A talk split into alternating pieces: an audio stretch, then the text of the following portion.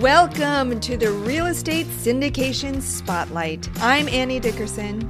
And I'm Julie Lamb. Together, we're the founders of Good Egg Investments and creators of the Real Estate Accelerator. We help real estate investors and syndicators build their brands, find the right investors for their deals, and scale their businesses so they can do more and bigger deals. We believe that everyone has the power to make an impact through raising capital and helping people achieve financial freedom through real estate. We invite you to join the Real Estate Syndication Spotlight Facebook group so we can amplify our impact together. We know you're going to love this episode. And hey, be sure to stick around to the end of the show because we're going to reveal how you can be our next guest on one of the fastest growing real estate podcasts on the planet. Ready? Let's go.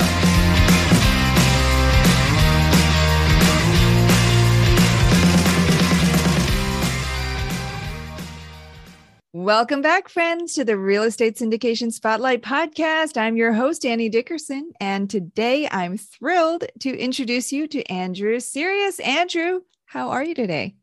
I'm doing well. Thank you for having me.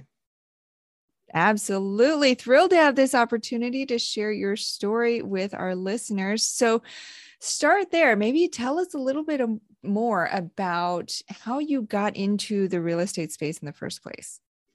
Yeah, well, I, I was lucky in a way. My, my father had actually started in real estate. He started, well, first he started and failed trying to buy houses in Portland.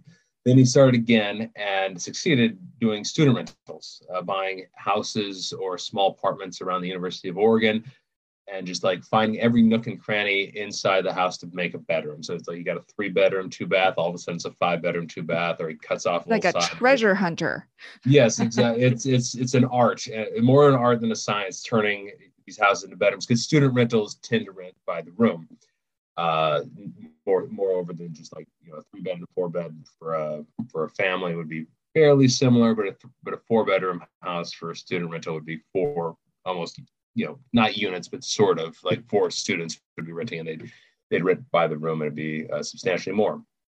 So I saw after I graduated from the U of O, I started working with my dad. That market they'd gotten bid up at the student family uh, a little bit too much and so we started flipping houses uh, around 2006 and that was going fine until some you know event some of your listeners may have heard of that happened around 2008ish uh, oh, you know, that, just a yeah, tiny little blip a in the radar. Yeah. um, at that, yeah, that made it a little bit trickier. We we started, we, we were holding a little bit, then we really started just like we have to sell everything kind of uh, when the market was crashing. Not the student but the other stuff we were buying. We were getting, um, and then we got into short sales. Uh, you know, if, real quick, you know, somebody's behind their mortgage. The bank they they sell it for less than their mortgage is worth, uh, and the bank agrees to it. And so we got we kind of specialized in that. That dried up, and we were looking for another opportunity. And kind of on a whim, uh, we went out with a friend of ours who was uh, investing in different places throughout the country uh, and he'd settle on Kansas City as being his favorite. And Kansas City was kind of convenient for us because my uh, my parents, both my father and my mother, are both from the Midwest. I have grandparents and uncles and aunts all up and down Kansas and Missouri and, and Texas and Oklahoma and whatnot. And so it, it, kind of when we went out there, and you'll be shocked to hear this, but the Midwest is actually substantially cheaper, uh, less expensive to buy uh, than the West Coast is. Even you know Eugene, Oregon isn't as bad as San Francisco or LA, but it's still not not uh, not cheap. And so the you know the, the the rents are less, but not anywhere near as as much less as the prices were. And so uh, it cash was a lot better. We wanted to get back into buying hold the cash flow, so I ended up making the trip out here.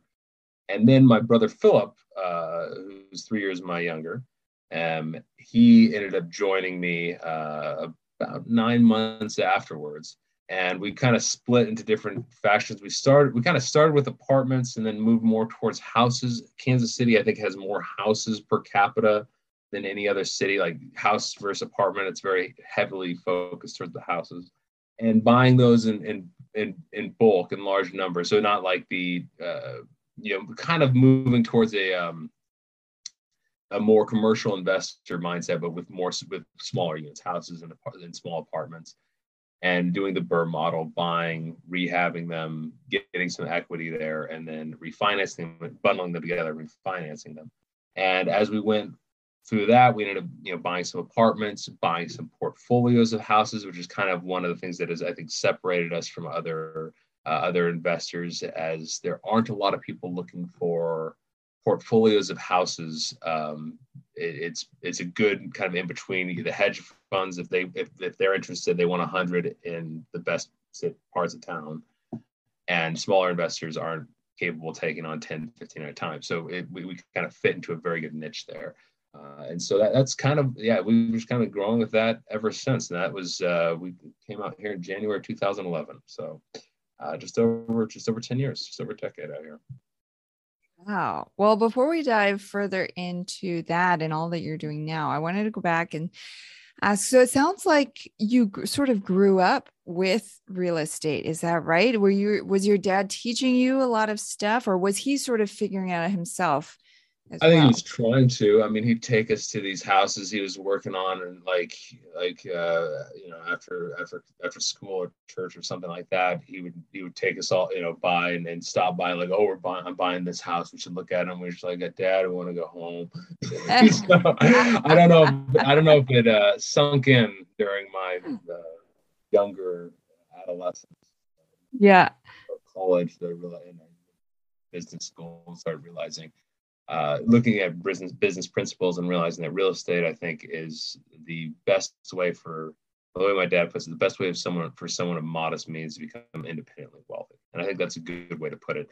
I think um, other other businesses, the the the you build your assets much quicker. With other businesses, it's, it's sort of like a job for quite a while. Even if even if you have some success, you know you don't have a lot of equity in your business, but you by being able to purchase a piece of property, you have equity in that business very quickly. And I think that that creates more uh, of an easier ability to to grow. So I wouldn't say I think my dad tried to instill that in us. I think he failed, uh, but eventually, circa college years, you know, maybe when I was 20 or so, uh, started to started to get in there a little bit.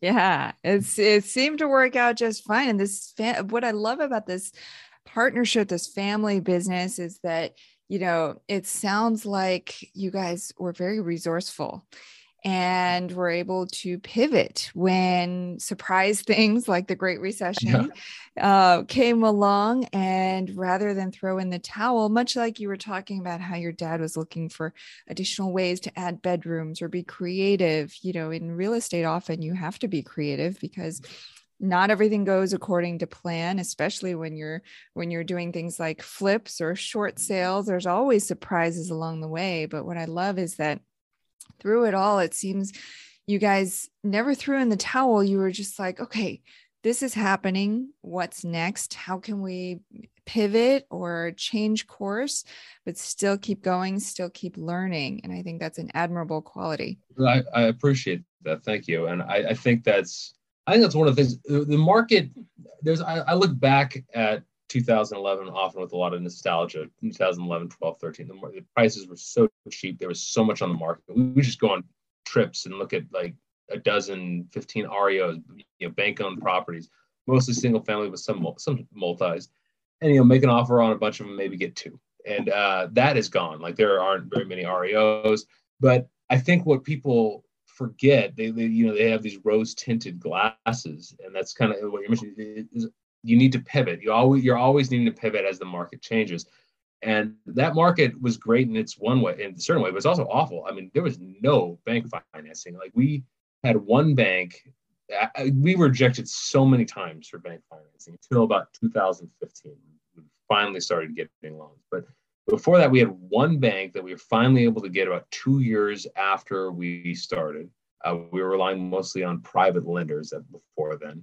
Um, and that bank was charging six and a half percent interest at 15 year amortization, and they wanted the property to seize for two full years.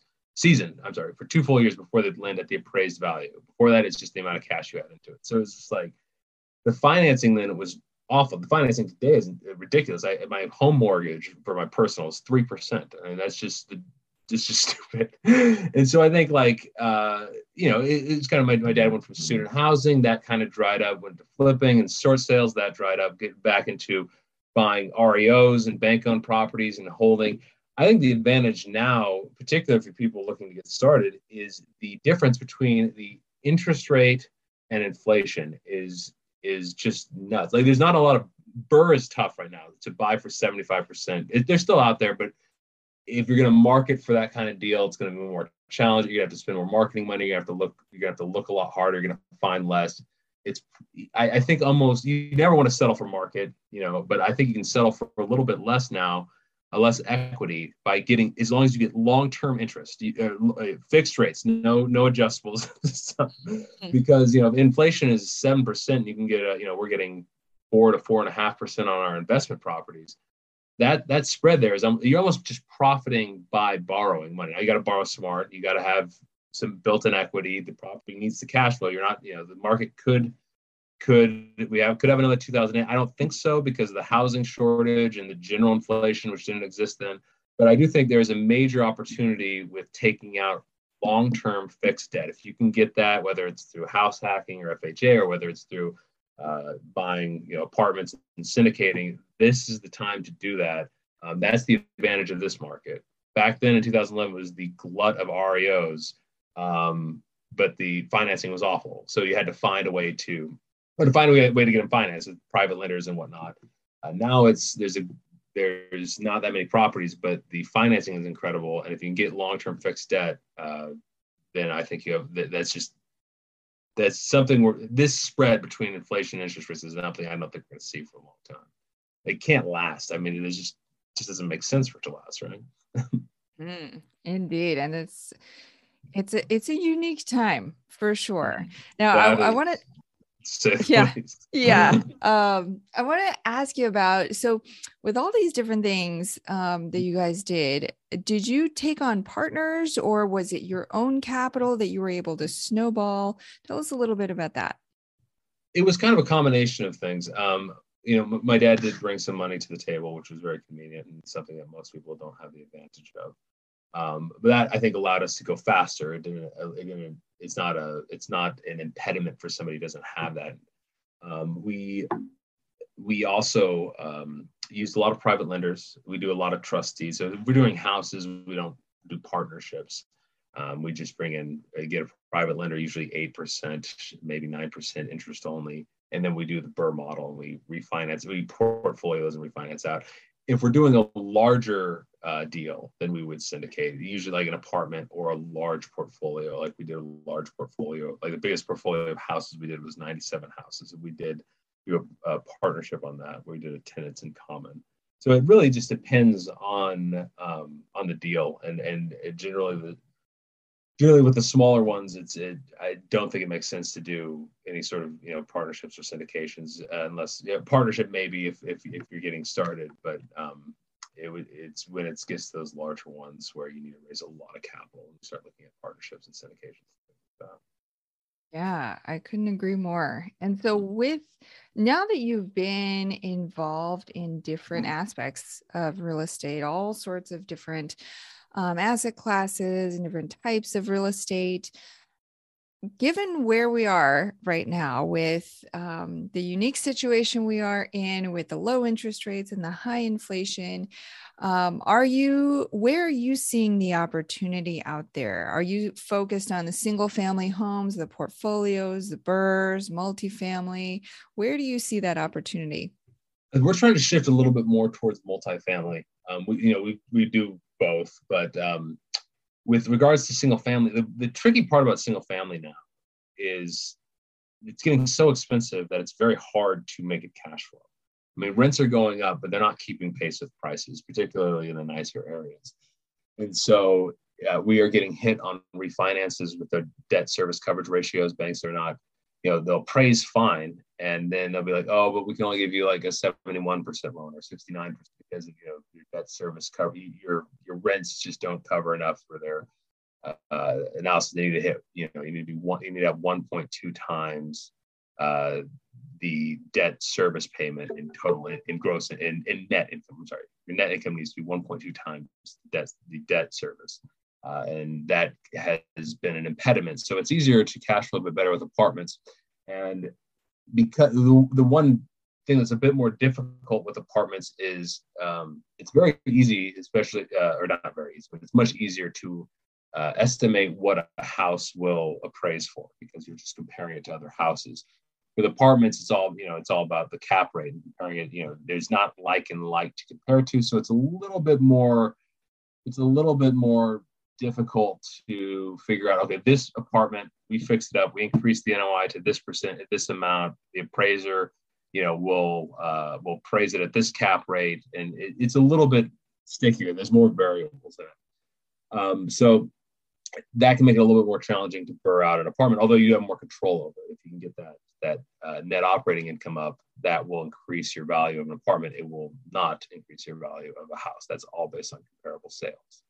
So but because we want to move more towards cash flow, uh, because we're having so many problems with uh, debt service coverage ratios from banks, and also because uh, there's just not a lot of houses on the market.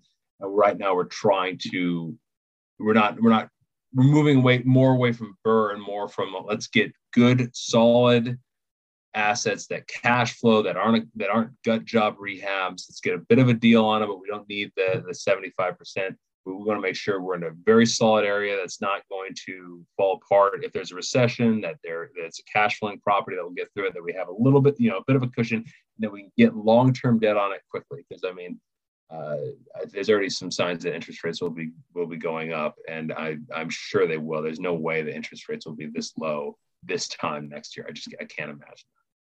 Yeah well, I think it's so important what you mentioned there around just defining exactly what you're looking for, having very clear criteria so you know exactly what falls in your yes bucket and what falls in your no bucket. Absolutely. Um, but as you're looking at these properties you mentioned you're you're seeing some opportunity in multifamily but your the bulk of your experience has been with these um, single family homes and these portfolios and i think a lot of our listeners are sort of in that same boat where they, maybe they have experience in some other aspect um, of multifamily, but they're interested in getting into multifamily, or maybe they want to expand their multifamily experience. Mm-hmm. So, share with us a little bit about um, what you're doing in that regard. Are you actively going out and meeting with brokers? Are you doing direct mail? How are you um, finding and assessing those multifamily opportunities? Yeah, I mean, we have not started a mailing campaign yet, although I do think mailing campaigns can work. Um, it's a little everything as far as finding sellers now is more difficult, but I, I do think the the out of state, you know, there's no nobody's really very few people are getting foreclosed on now. So that, that market's not really there. But the out of state hired landlord, uh, particularly if uh, that if you can find those on like ListSource, makes sense to market. Right now, we are really trying to network with with all the brokers in town, you know, get our and, and get on all their lists because usually they'll send them out to to their their best buyers first before posting them on LoopNet or CoStar, and after that they've usually been picked over a bit. So we're trying to get on all of those lists. Um, we are uh, trying to, and also getting in with with property managers, letting them know that we are. That's more for portfolios. We do it by that. Like if somebody is liquidating, please think of us. Uh, give us a call. We can make an offer on their portfolio of houses, especially like there aren't a ton of buyers for that.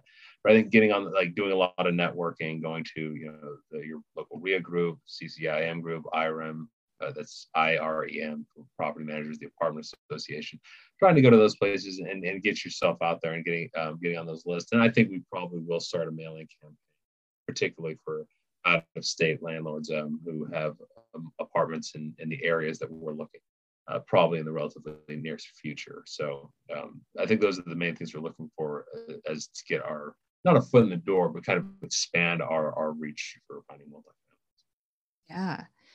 And so, Andrew, you've been you've seen so much success um, within just the last decade alone in real estate. I'm curious, as you look down the road, what's your vision for where you're going? Are you thinking continue to build up that portfolio of single family homes, expand into commercial, multifamily, all of that stuff? Or tell us a little bit about what's ahead for you. Of course. Yeah, I mean, I think right now it's sort of to expand more so into the multifamily area. Um, eventually, we'd want to open up, and I mean, my father's in Oregon, of course, and but uh, probably open up another market. But I think right now we really want to consolidate our, our position here in Kansas City. I, I think uh, you know we're not going to stop buying single families, um, but probably move more towards either buying when we buy single families as portfolios, not the onesie twosies, and looking for more apartments and larger apartments. I mean, uh, we don't you know uh, the apartments we bought are like you know 15 to 30 some units, getting into the 100 plus unit range. Those, those would be and some commercial too. We have uh, dipped our toes in that market with like smaller offices and, and retail, but like getting into the you know 10, 20,000 plus square feet type uh, uh, establishment. So moving more from the, the residential side to the commercial side, uh, both apartments and, and, office and retail, I think it's, it's where we're looking to expand to right now. I love it. Well, Andrew, it's clear you've you've seen a ton of success and you're you're doing you. so many different things to even expand that further. And clearly you're open um, to sharing your experience, which I always love. I always say real estate is such a team sport. And so I'm sure that our listeners will want to reach out and learn more. So share with them where can they go um, to learn more about all that you're doing? Uh, yeah, I mean, the first place I'd say is uh, my brother and I, my brother Philip and I have a YouTube channel, uh, the Syrios Brothers, Syrios S Y R I O S. We'd love if you come check that out and subscribe. I also have a Substack I write on or just started, Andrew Syrios, uh, I think dot substack.com. And uh, and yeah, those are the best places to go. Stewardship Properties is a company website that kind of encompasses all of Eugene, Kansas City, um, and whatnot but yeah, uh, please please check out our YouTube and and uh, I would very much appreciate. It. Fantastic. Well, I I always love uh, people who have influencers and um, real estate investors who have YouTube channels because it's such a great way to just connect with people in this day and age. So and to share value and to um, teach people what you've learned and share more about your experiences. So for all our listeners you heard Andrew. Be sure to head over to his YouTube channel and subscribe to the Syrios Brothers so you can learn more about all that they're doing.